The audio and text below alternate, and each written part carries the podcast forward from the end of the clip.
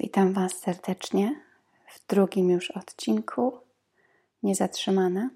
I dzisiaj chciałabym Wam opowiedzieć o moim wielkim odkryciu sprzed kilku lat, czymś, co kompletnie zmieniło moje spojrzenie na potrzeby w związku. I może słyszeliście już o książce Garego Chapmana Pięć języków miłości, ale jeśli nie, to z chęcią, z chęcią Wam opowiem, bo, bo wydaje mi się, że to jest bardzo cenna wiedza. Otóż Gary Chapman jest pastorem i terapeutą małżeńskim, psychologiem, ale jego wieloletnia praktyka pomogła mu wyróżnić pięć języków wyrażania miłości, którym posługujemy się my wszyscy. I w tej książce on przytaczał taki przykład, że każdy z nas ma takie, powiedzmy, taki kontenerek, takie wiaderko na miłość gdzieś tam w środku, i każdy z nas odczuwa tą miłość w inny sposób. To znaczy, jest te pięć języków miłości, które my wszyscy gdzieś tam podświadomie czy świadomie znamy i rozumiemy, ale każdy z nas ma inne języki priorytetowe, że tak powiem. Inne języki są ważniejsze, inne języki są gdzieś tam, gdzieś tam w dole. Można, można sobie zrobić test przez internet. Nie trzeba czytać całej książki, ale zachęcam. Pierwszy z tych języków miłości to są słowa. Pewnie znamy ludzi, dla których mówienie kocham cię, pięknie wyglądasz, dziękuję za to, dziękuję za tamto. Słowa, które są bardzo ważne. Niektórzy ludzie przykładają ogromną wagę do tych właśnie pozytywnych słów, ciepłych słów w związku. I jeżeli słyszą te słowa codziennie, kilka razy dziennie, to wtedy czują się kochani. Osoba, która ma ten język jako priorytet, potrzebuje słyszeć dużo takich wiadomości, żeby czuć się kochana. Czyli potrzebuje komplementów e, i pozytywnych słów. Drugi język miłości to jest czas. Taki czas dobrej jakości, już tak powiem.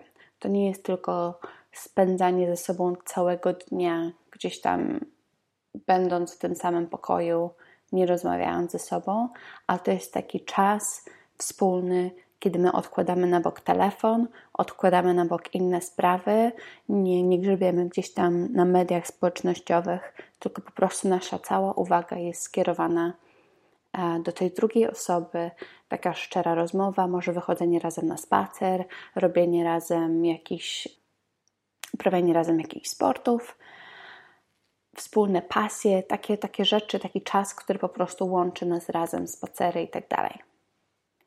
Trzeci język miłości to są prezenty i niespodzianki.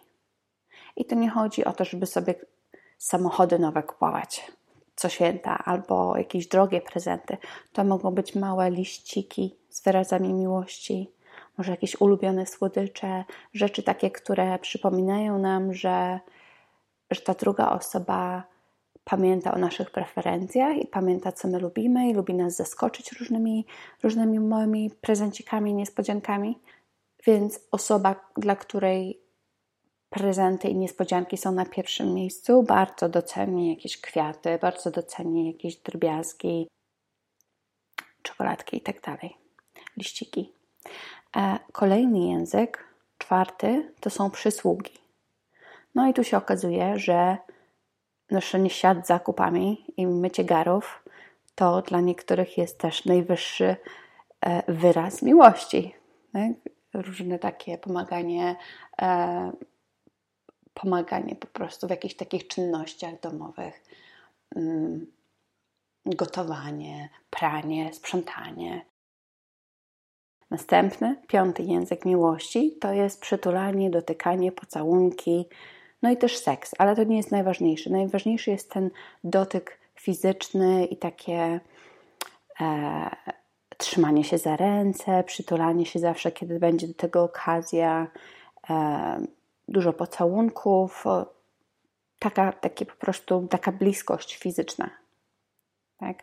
E, niektóre osoby, dla których to przytulanie i ten kontakt fizyczny jest na, na samym górze tej listy ich priorytetów, będą okazywać też swoją miłość w taki sposób, ale też będą oczekiwać innych żeby inni okazywali im miłość w taki sposób. No i dobrze, więc mamy nakreślone pięć języków miłości. A jak to wygląda w życiu?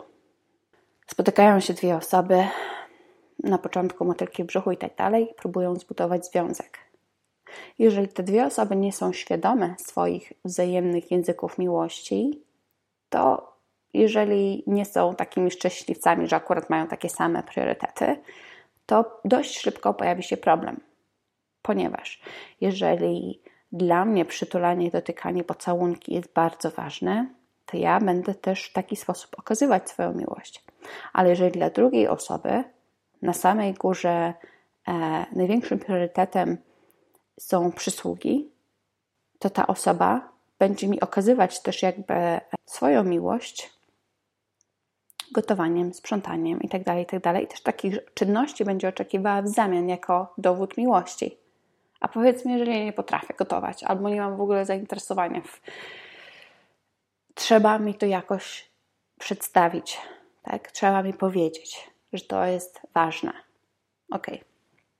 Żeby Wam to uprościć. Jakie jest, jakie jest rozwiązanie tego, tego problemu, tego wyzwania w każdym związku? Rozwiązanie jest takie, że po pierwsze trzeba być świadomym swoich własnych języków miłości. Tak jak powiedziałam, można zrobić test online i, i zachęcam gorąco, jeżeli jesteście w jakimś związku, krótszym, dłuższoterminowym, jakkolwiek, zrobić oboje test i spojrzeć po prostu, co jest dla mnie najważniejsze. A potem wziąć karteczkę, jedno i drugie i wypisać listę pięciu, trzech do pięciu czynności. Będę się czuła kochana, gdy mój partner i wypisać. Na przykład pomoże mi wieczorem z myciem garów, albo będzie mnie przytulał, kiedy siedzi obok, albo napisze mi, że mnie kocha trzy razy dziennie. Takie dosłownie proste instrukcje. Bo druga osoba może być kompletnie nieświadoma po prostu, co nam przynosi um, to poczucie miłości. I najlepiej by było, jak już te dwie osoby napiszą sobie te swoje listy, żeby się w nimi wymienić i żeby każda z tych partnerów naprawdę postarała się spełniać jakby te sugestie drugiej osoby. Nie, chodzi o to, żeby tłamsić je w sobie, tylko chodzi o to, że jeżeli my jesteśmy w kochającym, zdrowym związku, to naturalne jest, że dwie osoby powinny chcieć budować ten związek. Żaden związek się nie tworzy od tak przez przypadek. Możemy się zakochać przez przypadek, to zazwyczaj jest przez przypadek.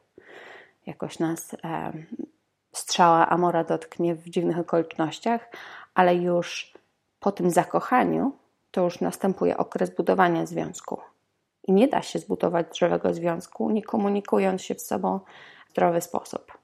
Więc trzeba się wymienić liścikami, trzeba mówić otwarcie o swoich potrzebach. E, nasz partner nie jest, nie czyta nam w myślach, nie domyśla się często, trzeba się komunikować i trzeba też starać się, żeby ta druga osoba czuła się kochana, używając takich języków, jakie ta osoba ma po prostu w priorytetach, że tak powiem, na szczycie tej listy. Chciałam się z Wami tym podzielić. Uważam, że to jest bardzo cenne. Rozumienie przede wszystkim swoich własnych języków miłości i rozumienie języków miłości swojego partnera. To może zrobić ogromną różnicę w związku. Także polecam. Możecie też czytać, przeczytać książkę Pięć języków miłości Gary Chapman. Dodam jeszcze link w opisie albo tytuł. Proszę Was, podzielcie się tym odcinkiem z Waszymi bliskimi, z Waszymi przyjaciółmi, jak również otagujcie mnie na Instagramie z może jakimiś ulubionymi fragmentami z tego epizodu albo z jakimiś Waszymi przemyśleniami na ten temat. Udostępnię na moim profilu. E, dziękuję bardzo za Wasz czas i do usłyszenia w następnym tygodniu.